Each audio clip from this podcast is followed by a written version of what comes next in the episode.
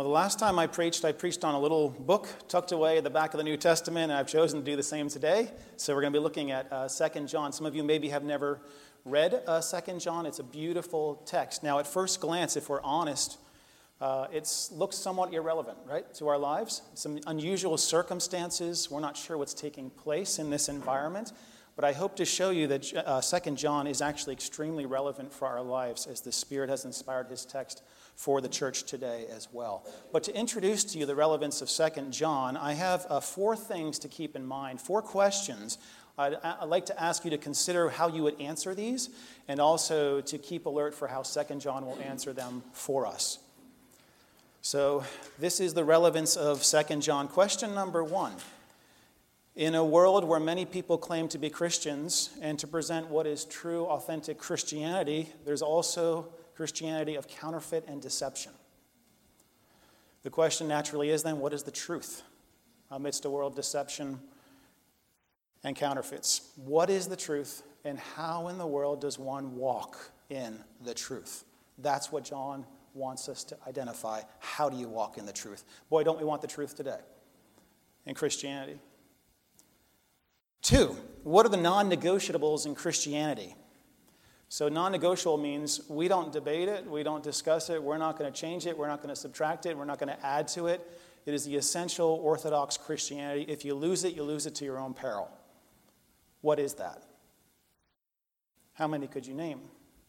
John's going to push his finger on a few that we dare not lose sight of.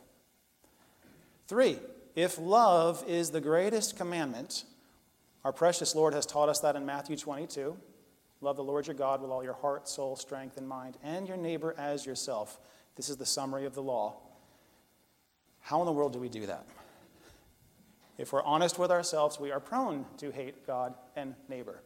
So, what is, if I can use the metaphor of a, what is the fuel, the energizing resource by which we actually can love the saints? And when John says love one another, I want to clarify from the beginning, he means love the saints. So there might be texts about loving the world, but this text is about loving, loving the saints. So, what is that fuel by which we can love one another? John's answer might surprise you.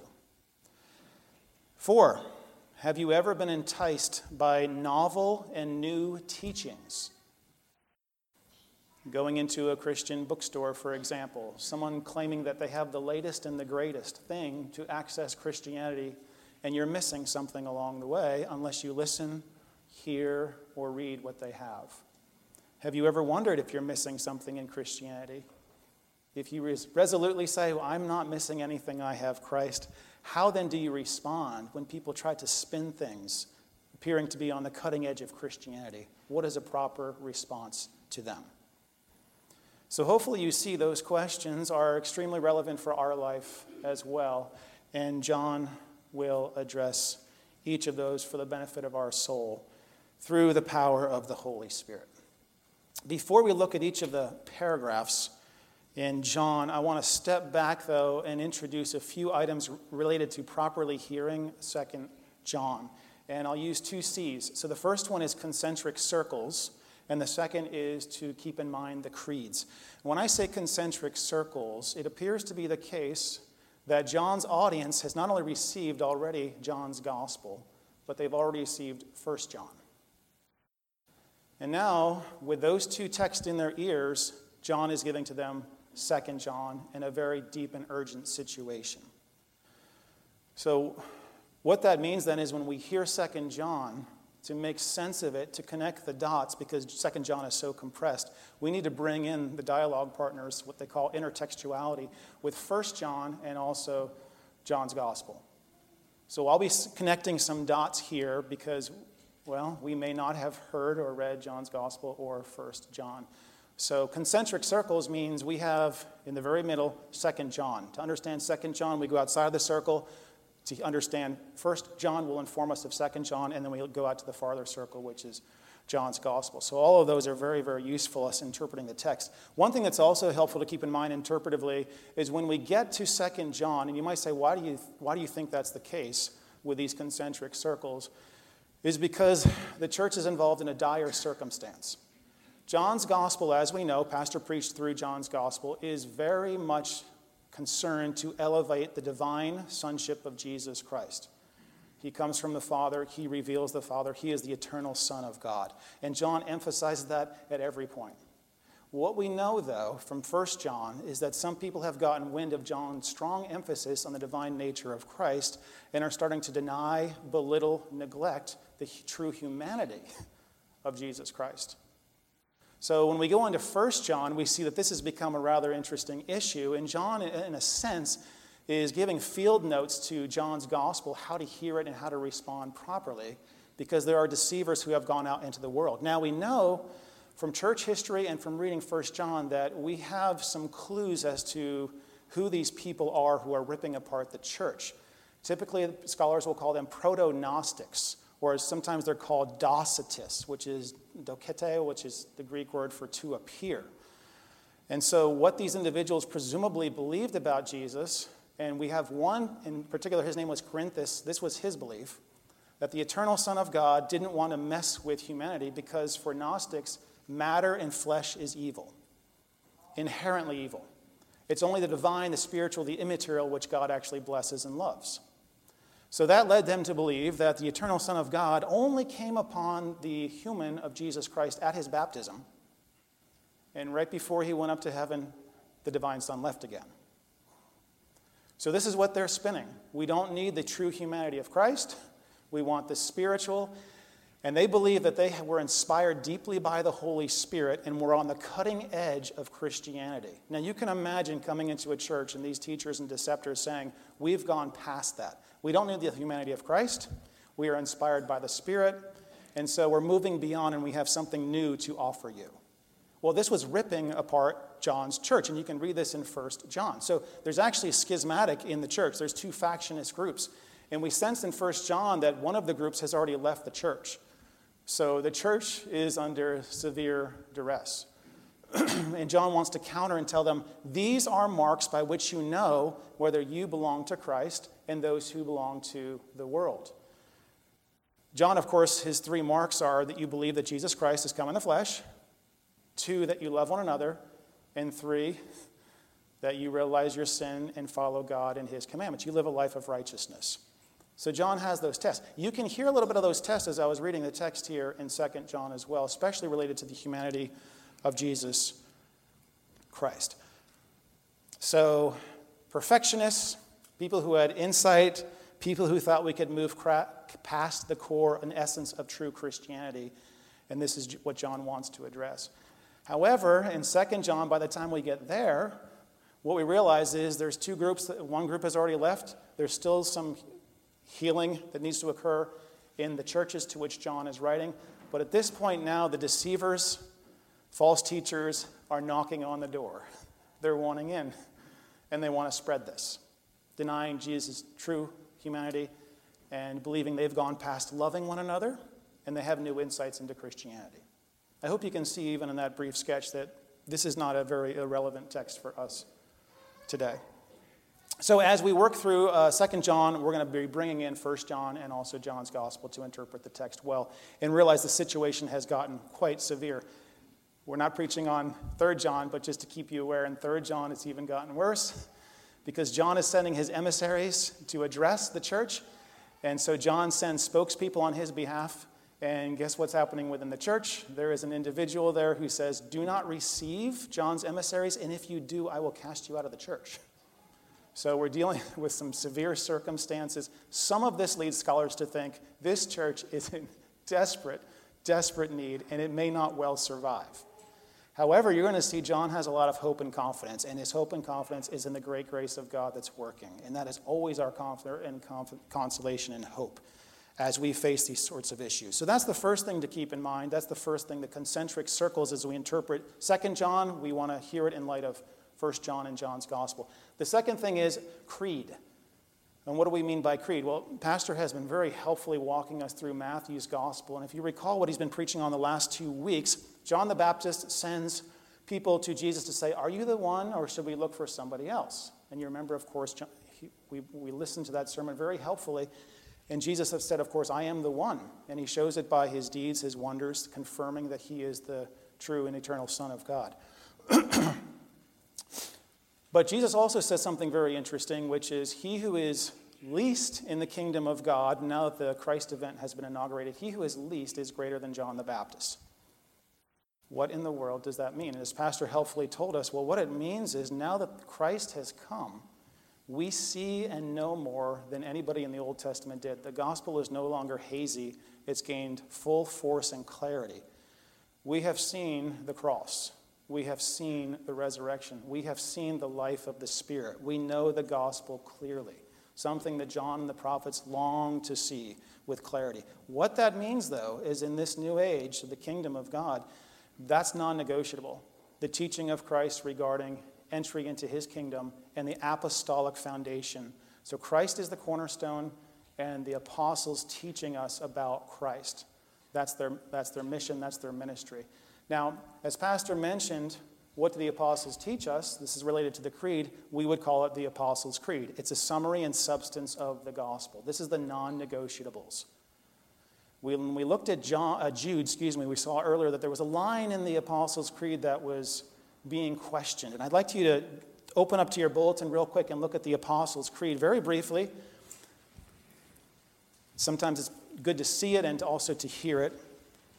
As we were looking at Jude, one of the lines says, I believe in, and then it is the forgiveness of sins. And Jude wants to address that because false teachers were saying, hey, we're forgiven, we can live as we please. They had an inadequate view of Jesus Christ and an inadequate view of the forgiveness of sins where God grants us renewal of life. So Jude addresses that. We looked at that in the last sermon, but I want to draw your attention to what John says is non negotiable, and he's going to bring in a couple other lines of the Apostles' Creed. So Toward the top, you say, we, we would say, He, we believe in Jesus Christ, our Lord, who is conceived by the Holy Spirit.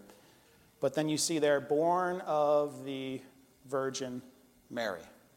True humanity of Jesus Christ. You might wonder, why is that so important? And so, this is what John is going to sketch out for us. The true incarnation, Jesus coming in the flesh, is vital for our faith. And it's also vital for the way we relate to each other in love. Without the incarnation, love cannot occur. We'll look at that in short order. But also, toward the bottom, it says, I believe in the communion of saints. That's also under attack in John's letter. They think they've gone past loving one another. They have something new. There's something better than love. And so John wants to say, no, the communion of saints is love characterizes true saints in Christ. So John's going to address forgiveness of sins. He's going to address the true humanity of Jesus Christ, and he's going to address uh, the communion of saints alongside the forgiveness of sins. So, those are the, one of the reasons why we continue to recite the Apostles' Creed. It's what we believe, but it's the sum and substance of the gospel. It's our, what we embrace in our hearts because it's life giving to us. And we've already mentioned if you don't want to memorize the Apostles' Creed, you could memorize the whole of the book of Acts because it's just the sermons and Acts in summary form uh, for us in the gospel. Uh, related to the creed, though, and you can see outside on our church board, it says guilt, grace, gratitude. So John is an apostle. He certainly follows that. We know Paul follows that. Jude's going to follow that. Peter's going to follow that. Just be aware that John and Peter are different than Paul. Paul sometimes has a more of a systematic, logical approach guilt, grace, gratitude, in strict order. With John and Peter, it's kind of a ping pong back and forth as they please. So, what I'd like to do is, you're looking at the bulletin, just to highlight where we see grace and where we see gratitude. So, verses 1 through 3 of 2 John is, is grace. So, if you just want to mark the side there, we have the grace of God, and I've mentioned that's the optimism that John has because of what God has done for them in Christ. So, 1 through 3 is pure grace. 4 through uh, 6, and this doesn't surprise us, from grace, it leads to gratitude. So, now a loving response for what God has done for us in Christ is to gratefully love one another. So, 4 through 6 is gratitude. And then 7 through 11 essentially is going to go back to grace. Back to grace. Uh, because of time, I'm not going to focus on 12 through 13. It's there for you. It's what we would call a closing greeting. And for the sake of time, I won't spend time on that issue. But I want us to focus primarily on the first three uh, paragraphs to look at the relevance that John, John has for us. Okay, so the first paragraph it says, The elder to the chosen lady and her children. What is that? Well, first let's start with the elder. Church tradition unanimously, consistently tells us the elder is John the Apostle. the brother of James. Consistent church tradition tells us that. And you might say, well, how do we know? Well, we know it also from internal testimony as well, because if you look, if you read 2 John, you're reading 1 John and you're reading John's gospel attributed to John. So John is the elder. Why does he call himself the elder? Well, in the Jewish world of the synagogues, the religious leaders in the synagogue were called elders, presbyteros. And so the church takes over that term, and that's why today the elders in Jerusalem church should be the spiritual leaders, overseers caring for your souls. And so that pattern will continue, but also, elder might not only be a religious leader or authority over the churches, of course, which John would rightly take as his jurisdiction, but it also sometimes means someone who's aged. So in Philemon, when Paul's writing to Philemon, he calls himself Paul now the elder. And so Paul is aged, has grown in seasons of life, fought a good pilgrim fight. He is aged in the Lord. And so it could well be the case that John is pulling on two different concepts there. He's not only an elder religious uh, authority in the church, but he also uh, is aged. The chosen lady and her children. Um, if you've read John, you know that John often uses language that's symbolic or metaphorical. It could be a lady, but likely it's not a specific lady because her children doesn't make much sense of the text, or nor does it make sense of First John. So the church is compared to a woman, it's compared to the bride of Christ. And of course, Christ's church is elect. Christ has grabbed them out of darkness by his sovereign pleasure according to the counsel of his will and elected them into eternal life. So this would be a church or churches and the congregants in the church who claim Christ. Okay, now let's look at the rest of this paragraph. It says, Whom I love in truth, not only I, but also all who know the truth, because of the truth which remains in us and will be with us forever. And then at verse 3 grace, mercy, and peace will be with us from God the Father and from Jesus Christ, the Son of the Father, in truth and love. Now, this is where I have to step back and say, to understand the text, you have to know 1 John. Because this is a little bit difficult to unravel. John has a lot of what words? Truth, love, brings them together in interesting and unusual ways. So please bear with me as I explain this to you, and this is going to be very helpful for interpreting uh, 2 John. How does truth, love, following God relate? So think of it this way John, to understand John's theology is to understand an unbreakable chain, a golden unbreakable chain that has three links. So catch these links for John. And you can map this back to 1 John, you can map it back to John's gospel. The first link is the one you have to enter. If you don't enter through this link, you won't have the other two. That is truth. Now, for John, truth is a person. Christ, full of grace and truth. When you embrace Christ, you embrace the Father, the Father of truth, and of course, John loves to call the Spirit the Spirit of truth. So, when you enter John's theology, John's world, you enter through truth. That actually is to receive Christ. Receiving Christ, we want to be very clear because John is very clear. To receive truth is to receive Jesus, is to embrace him by faith alone. That is the only way you get into that chain is embracing Christ. That's the reason John wrote his gospel. They know this. John says, I've written these things that you may believe Jesus is the Christ, the Son of God, and that by believing you'll have life in his name. As many as we believed him, received him, those God gave the right to become children of God. So, belief in Christ, embracing Christ, means you've just embraced truth. So, truth is the person of Christ, which is also the Father and the Spirit. But truth is also a proposition for John. And by a proposition, I mean, Jesus says, Sanctify them in your truth. Your word is truth, which means whatever the Father speaks, the content of his utterances is truth. I think that's somewhat relevant for us already because many people today will say, Jesus, I have an experience of Jesus, I love Jesus, and you say, okay, that's the person. Tell me about Jesus. Very little is said. Well, you don't know the person until you can tell me something about the person. So for John, it's not simply to say, I embrace Christ. It is, you embrace Christ, this about him. Again, back to the Apostles' Creed. Born the Virgin Mary, conceived by the Holy Spirit, suffered, died, raised. These are things for John that are non negotiable. So truth is entering and embracing the person, and it's also embracing the propositions, the, the, the two P's. So, truth is both the person and the proposition. Now, that's the first link, and you have to enter in through the embracing of Christ by faith. But you're going to see what happens very quickly in John's theology when you embrace truth. But again, think of it this way you go to an airport, you go into the revolving door. We're going to go into the revolving door. You have to go in through the person of Christ, receiving him by faith. So, anybody today who is hearing the call, as John will say, to love one another, you can't possibly do it unless you have fellowship with the Father and the Son, which comes by receiving Christ through faith. You haven't done that, you will not be able to experience love or following God's commands. So, this is the entryway.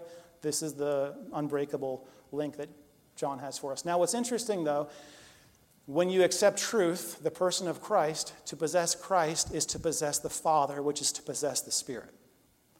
And that's very deep Johannine theology. We don't have time to unravel it, except Jesus says briefly, If you receive me, you receive the one who sent me. And we have fellowship with the Father and with the Son, Jesus Christ, as 1 John tells us. What that means then, embracing the truth, is embracing the triune God in deep fellowship. Now, this leads to our next link. So, if you embrace the Father, Son, and Spirit in true fellowship, the Father, Son, and Spirit live a life of mutual love. You want to know what love is? It's God. God loved the Son. The Son loves the Father. And you see this throughout John's Gospel. So, what that means is those who embrace Christ by true faith, the second link then naturally is love. You can't help but. This is where gratitude goes. So, faith in Christ leads to, flows into love. So, one of the marks for John is if you love one another truly, that means you've embraced Christ by true faith. If you don't love one another, that's a test because you can't help but be in the fellowship of the Father, Son, and Spirit and not love because it's an intertrinitarian harmony of mutual love. So saints reflect that love because they've been born of God. They're in a new family, not in the family of the world, which is a world of hate. They're in the world of God, which is a world of, a world of love. So that's the second link is love then. Love is a necessary response and gratitude to what God has done for us in Christ. The third link, and this, these last two links are very closely associated, and you know this from Jesus if you love me, you will keep my commandments. So, what is love? It's not just loving, as John says, in word or in tongue, it's loving in deed, which is loving God and loving your neighbor. What does that look like? Again, the elders here at Jerusalem Church are trying to do you a great service by giving you the Heidelberg because it's razor sharp and crystal clear and follows John well, which is simply the Ten Commandments loving God and loving your neighbor, not simply the don'ts, but also in the commandments the do by the Spirit, which is universal flourishing and life. So, to receive Christ is receiving the truth, which flows into love, which flows into following God's commands. And these are the, these are the tenets that John lays out if you want to identify true and counterfeit Christianity. These are the tests by which one can identify that. By the way, this is very comforting and encouraging for saints because this is all by the Spirit, by being united to Christ. But if you see love for one another and following God's commands, that's then assurance that you're walking in the truth. It gives us comfort. And John wrote 1 John to give them comfort and assurance that they belong to Christ. So it's a beautiful, beautiful tapestry, or as we've compared it to, it's a beautiful, a beautiful chain. So that's important to keep in mind as we work through the rest of the text here, is the way John perceives the embrace of truth by faith, then love, which flows out of that, which is specifically in following God's commands. Okay, verse 3 Grace, mercy, and peace will be with us from God the Father and from Jesus Christ, the Son of the Father, in truth and love. As I've mentioned earlier, this is a church that's fractured and divided and has people, false teachers knocking on the door. Big trouble. It's a world that looks fallen and broken. The church itself might not survive. But look at John's hope and confidence. It's in the great grace of God. This is the confidence of Jerusalem Church. We are imperfect and we are weak, but we have a strong Christ and the glory of God to sustain us. This was also what we saw in Jude. He calls them to the end to see that what's going to keep them from stumbling is God and His great grace. So John has optimism and confidence. I wouldn't be able to offer that in light of these circumstances, but John has a strong view of God's sovereign pleasure and His glory, and God will do this in the, the life of the church. May that be your comfort and encouragement today. You're going to love, it's going to be because of the grace of God, the mercy, and the peace that He grants to each one of us. So the elders at Jerusalem Church are optimistic and hopeful in God's great promise and grace. We are hopeful that when the word is preached and you hear the good news of the gospel, it bears fruit in your life. That's why we're here, because we believe in the truth of the gospel, and it's our life. Okay, so that is the grace.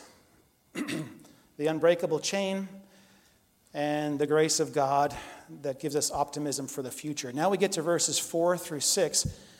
John says he's overjoyed to find some of the children walking in truth, just as we received a commandment to do from the Father. So we're starting to make sense here of the chain. But what I want to just very quickly alert you to is that for elders, John, also for the elders at Jerusalem Church, we, re- we have no greater joy than when you're embracing Christ and looking at the, staring at the gospel, receiving the gospel on Sundays, reading the gospels, meditating on Christ, because we know that that is the power the Spirit uses in your life to help you love one another. So John rightly says that is so joyful because you walking in love shows that you're embracing Christ in the good news of the gospel. However, he does say some of your children, which means not all of them, are walking in love. So we, we see a little bit of the guilt there. Now, into verse 5 and 6, keep in mind what these radical false teachers are saying. They've moved beyond, they have something new. And what does John do? He's going to take them back to the timeless truth that Jesus has given them, which is to love one another. So he says, I ask you, lady, not as though I was writing a new commandment, but the one which we have heard from the beginning, that we love one another. I marvel at that because as a teacher with students covering a variety of fields, I always like to put a new spin on things, a new angle, probe deeper, find something nobody's found before. And John is well qualified. If anybody's going to do that, it would be John. And look what he does. He takes us right back to the core teaching of Christ. He will not go past it. And I think that's an important call for us today in our churches, too. Because sometimes we think I'm missing something. What is the essence of true Christianity? What is the mark? What must I do? By grace? Love. Simple, razor sharp, and John's not going to go past it. Uh, we have a temptation to go past it. So today, by the Spirit, beautiful thing, you embrace Christ and you love one another. That is the essence of true Christianity to love the saints. Countless ways. I, I want to say, though, on behalf of the elders, we have been overjoyed by the way you're hearing the gospel and it's expressed in gratitude with your love for one another, relationship to what everybody's talking about, which is the virus. We've seen, and it's greatly encouraged our hearts, you love one another, bend over backwards, take on discomfort, take on masks for the sake of loving each other. And that tells us you're embracing the good news of the gospel because that's what Christ did for us. And then gives us the power to do that. So, what a wonderful thing. I want to encourage you. But also, John has the siren call to continue to love one another. And that means to walk according to his commandments. So John says, don't just love in tongue or in word, but also to love in deed, which is to follow God's commandments specifically. Again, that's why we have you memorize the Ten Commandments, because those are clear and practical ways to follow God in love for uh, your neighbor. Now, that's interesting, and John is dealing with a second chain link there. But what's interesting is what happens next in verse 7. So I want to draw your attention to that. so he says, Love one another. And then he has a for, a hoti, in verse, the beginning of verse 7. And it's very, it's very weird at first glance to say, okay, you're telling me to love, now why are you talking about the incarnation of Christ? So that's what we want to look at. But he says this Many deceivers have gone out into the world, those who do not acknowledge Jesus Christ as coming in the flesh. This is the deceiver and the antichrist. Watch yourselves that you don't lose what we've accomplished, but that you may receive a full reward. So, John is calling them to hold tight to the incarnation of Jesus Christ. Do not let that go. And these false teachers are spinning off new and novel things. So, John continues Anyone who goes too far and doesn't remain in the teaching of Christ, if you don't possess Christ, if you possess the truth, you don't possess truth, and you don't possess, you don't possess the Father or the Spirit. So you don't have God, and the one who remains in the teaching of Christ has both the Father and the Son. Now, look how firm John is. If anyone comes to you and does not bring this teaching, the true humanity of Jesus Christ, don't receive him in your house, don't give him a greeting. For the one who gives him a greeting participates in his evil deeds. Why would John say they have evil deeds? Well, if they deny the incarnation of Jesus Christ, that's truth, the first link. Therefore, they're not going to have love, the second link, and therefore going to live a life of evil deeds. And John says the minute anybody denies core essential truth about Jesus Christ, they have destroyed the gospel and they can't participate and help in any way in the life of the church. It's antithetical. And you see different apostles dealing with this at different ventures throughout the New Testament age. But here on this one, John will not budge. We dare not lose the humanity of Jesus Christ, his full incarnation, body and soul. Now, the question, though, remains as to what's the relationship, what's the link between loving one another and holding to Jesus' true, holding to Christ's true humanity. Now, you could say, well, the link is this the church is dealing with schisms. Now they have people knocking on their door. They just have to huddle up in love. But Johannine John's theology is deeper than that. Let me read you a passage from 1 John and see if you can catch the connection between Christ's true humanity and loving one another. It says this By this the love of God was manifested. God sent his only begotten Son into the world that we may live through him. And this is love, not that we loved God, but that he loved us and sent his Son to be the propitiation for our sins, frees us up by his cross and resurrection, his true humanity to truly love, because we're born again of God. So that cross is vital. Beloved, if God so loved us, we also ought to love one another. We love because he first loved us. And this is the commandment we have from him the one who loves God should love his brother also. So, how does the incarnation of Christ relate to loving one another? Two ways. If Christ did not assume true humanity, we do not see the love of God manifest for us in real space and time. It's a shimmer, it's fake, it's in the clouds. He had to die a true human death on the cross to blaze the way to renew us. So, in his cross and resurrection is our cross and resurrection. His resurrection is our resurrection, raised to new life. And if his humanity did not experience that, we experience none of it. So, in order to really live a life of love, you have to be born of God, which only comes through his humanity demonstrated on the cross and the resurrection. So, our redemption relies on his incarnation. Our ability to love relies on his incarnation.